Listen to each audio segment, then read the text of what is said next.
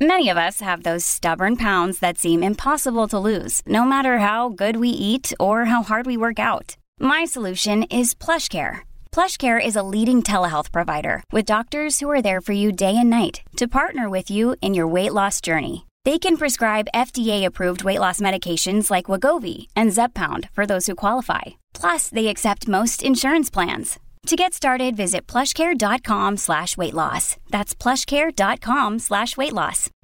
Next week, a middle school in New York City will offer what some are describing as a con- as controversial but optional two-day exercise for seventh and eighth graders. They'll reportedly have the opportunity, if they'd like, to divide into five racial groups to explore how race influences their experiences. The group that decides not to participate will discuss a question the principal writes as why are we even talking about racial identity? The principal, who's black, reportedly explained the details uh, in a recent email to parents and says she offered the option to students because she feels the school has not done a good job of addressing racial issues and because she says the students themselves express an interest in the topic of race. Parents at the school have mixed reactions. Joining me now to discuss is Democratic strategist and former political director for Jamie Harrison's South Carolina Senate run, Bree Maxwell, and social justice commentator, Dr. Ome, uh, Omekongo Dibinga. I think I got that right. Uh, thank you, sir, uh, uh, and thank you, um, Bree, for joining us. I'll start with you, Bree. Uh, what do you think about this? Because, uh, you know, on first blush, we talked about this in our meeting today. On first blush, it seems like this is crazy, it's segregationist. But you can understand on some level why this is done.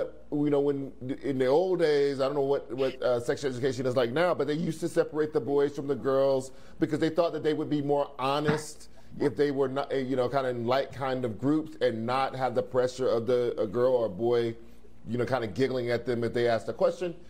Is that the same thing that's happening here?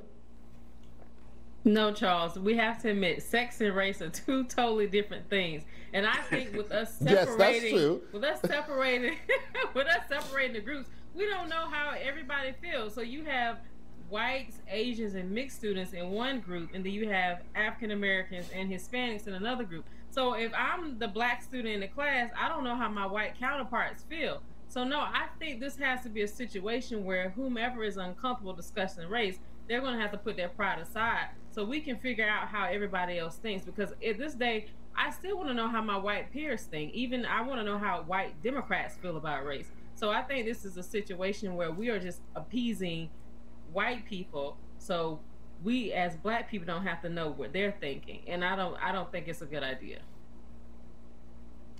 Uh, Dr. Dibinga, I mean, w- one thing about this school is that the population that is black is tiny. Uh, and so, and because the principal is also black, I mean, it, it, seemed to be that there was some idea of not necessarily shielding the white kids, but actually giving the black kids a safe space to talk if they wanted to be separate and talk. Do you think the, that, that it is valuable or important that they gave them the option? So it wasn't that they said, you must, go into your separate groups is that if you want to, you feel safer, you feel whatever, you can do that. And if you don't want to do it, we will just put you into a, a mixed group. I think that the intentions of, of, the principal are, are in the right place in terms of what she's trying to do, but this opt-out issue that that's a serious problem eh, because people have been opting out on having to have conversations about race forever. We know the situations that we deal with right here and on the Black News Channel. People can just choose to ignore if they want. And so I feel like this is also something that can be a cover to protect many of the white families who choose not to engage. I think two of the other problems is number one, mean, I, I went on their website, I don't see an actual definition of racism. So in these different conversations, if you haven't defined what racism is, one person is talking about individual racism, the other one's talking about systemic racism. No one's going to meet at the same point. And then lastly, even within our own communities, we have intra-racial issues. My parents are Congolese American. Charles, you from the South. Bree, you know, you from a different part of the states. We all know within our own community, we have our own issues. So just to label us all African American and put us in our own groups as it relates to that, that can also be problematic. So I appreciate the intention, but I feel like it's a little misguided. Yeah, I think you're right. North Louisiana, where I'm from, is a whole other country. Uh, but Bree, Yes. I want to I want to ask you this as well. Does it matter that it's just two year, two days out of the year? I mean, it- it's not that they're saying for the entire time that we have this as part of our curriculum, you have to be separated. They're, they, it seems to me they're just saying you have these two days where we're going to give you a chance, you know, to go away and, you know, say what you need to say, not go away if you don't want to, and say what you need to say in in mixed company. Does that matter? Does, is, does that make it any better that it's just a two day moment to do this? No, I think it makes it even worse because you're having to say everything that you feel within two days. This should be something that's probably a semester or maybe a quarter. I don't think two days is enough time to have these conversations. And as the doctor said previously, that you know within our own culture we have interracial issues. As a as a child from the South, growing up in South Carolina, I can tell you some stories about some interracial issues. So even on top of us separating from whites, blacks, Hispanics, and Asians, we also need to talk about the colorism issues that we face within our own communities. So two days is definitely not enough time. 48 hours, absolutely not. Dr. Domingo, the, the other part of this that's complicated is this is more of how the children would self-identify. But as we get into a more, you know, 23andMe kind of a space where mm-hmm. people start to learn that even if I identify way, that's, I, I'm not any all of anything. There's a little bit of something in all of us apparently. That's what the 23andMe data keeps showing us. So does it mm-hmm. become counterproductive to do it in this way to have people self-identify by rigid standards and then say, you know, go to your corner uh, with your kind?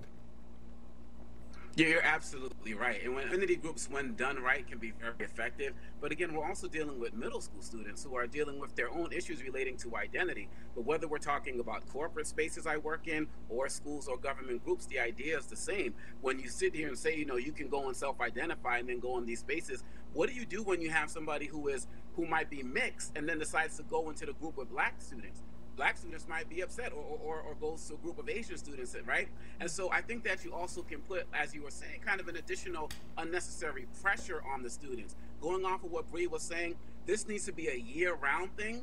It needs to just not be with the students. Parents have to be involved in this conversation, the staff, the, as well as the board of directors. This has to be a top-down approach as it relates to conversations about race. And so I feel like they are missing the mark. And I also notice on their website that they don't even have a diversity statement.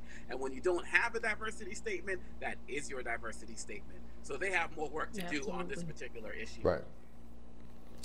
Bree, Bree, do you see any? I know you said you know the sex education thing is not a great parallel. To, do you see any parallels out there? Boys and girls schools, uh, uh, LGBT people, you know, uh, sometimes having a separate space. People at colleges having their own, you know, kind of black student union or whatever. I went to an HBCU. It was a separating experience. And I liked it, you know, and, and we, it wasn't that we didn't have conversations about race. We had a lot of conversations about race and culture and whatever. And I did it separately from the, the, the whole. And I thought it was, it was healthy for me to have that space to breathe and not be, you know, in the space with everybody else having to have that conversation. Do you see any parallel that you think is helpful as it relates to this? So I'm from the South and I attended HBCU too. So those four years were great four years where I was able to be black, blackety black, right? When I worked for the Office of Congressman Clyburn, it felt great where I can just be black, blackety black. But what I also realize is when I step outside my house and I'm not in those black spaces, I'm a minority all over again. So I have the rest of my life to be a minority. But when I have that time frame to be in those black spaces, it's a great thing. But when we are having conversations about race, especially with middle school children, high school kids, or what have you, I think we need to be together because they have to really understand why some people do not want to have critical race theory in the school. They have to understand the formation of this country and why things are the way they are. According to 23andMe, I'm 3% Asian. So what if I decided to go into the group with the Asian kids, but here I am, clearly an African American woman. So I think it's it's great to be able to have those moments to breathe, but I also think when we are having conversations about race, we need to be together so we can figure out how we can be on the same page. Mm-hmm. This is a fascinating story. I, am really interested to see how this works out for that school and those students, and hopefully we'll be able to yeah. get somebody on the school uh, on after they do this. Bree Maxwell and Dr. O. Omekongo Dibinga. I think I got it nailed that time. You got to give me that. There Thank you, you, for joining me tonight. I really appreciate it. I, I appreciate your time. This podcast is a part of the C Suite Radio Network. For more top business podcasts, visit c-suiteradio.com.